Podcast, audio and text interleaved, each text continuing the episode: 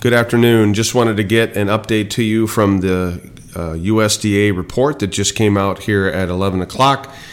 Um, normally, the December report is uh, a non event. They typically don't change very much, and they lived up to their billing on this report. Um, the market came in expecting a slight drop in the corn carryout, and we got nothing. We got no change. Uh, the market was anticipating a higher ethanol uh, usage number because the ethanol grind has been running very hot. Ethanol margins are very high, but the USDA chose not to change the ethanol usage number. So no change on the corn carryout. Soybeans, the market came in expecting uh, a drop in the export sales number and subsequently a build in the carryout. We did not get that. There was no changes in the soybean data at all. So the same carryout there. There was a slight build in the wheat carryout, very small, very modest.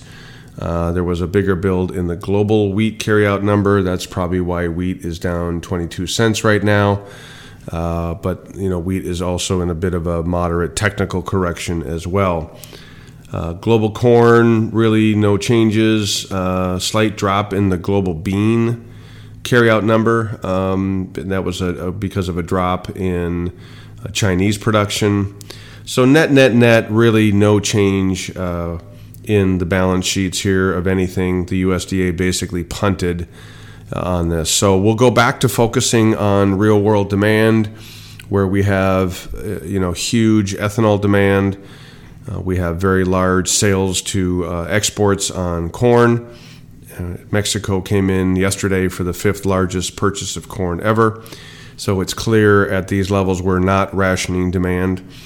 In, in fact, it's actually very, very stout and that is clearly indicated by you know very high basis levels, as well as a market that has little to no carry, and in fact at one point uh, was inverted.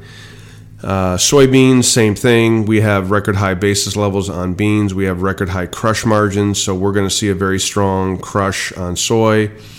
But the market remains focused on what is a, a good sized South American crop in the northern part of Brazil southern part of Brazil starting to get dry, and Argentina is starting to get dry. So there may be a weather story that plays out December, January in southern Brazil and Argentina. Uh, but you know, no real excitement in the soybean market at the moment, other than just very strong demand. Wheat market, uh, you know, remains very, very tight globally. Wheat supplies, and and at some point, wheat will also assert itself into this market. Net result is no change in any of our marketing plans. Um, still looking for 650 old crop corn. Still looking for $6 new crop corn. Um, still looking for $14 soybeans, old and new. Uh, still looking for $9 uh, old crop wheat, uh, just underneath $9 for new crop wheat. Still looking for cotton to form a bottom here we may have made that bottom last week. Hard to tell. I need a, a few more days of trade, but if cotton has indeed made its low here, then ultimately that large short position in the March contract will have to be dealt with after the first of the year. And I think we ultimately go retest the highs, break the highs, and technically the chart looks like a test of a dollar thirty is likely. That would drag new crop up to that closer to 95 cents. Hopefully, we can do that around February and set a, a high insurance price for cotton. Um, so we'll see how that all plays out.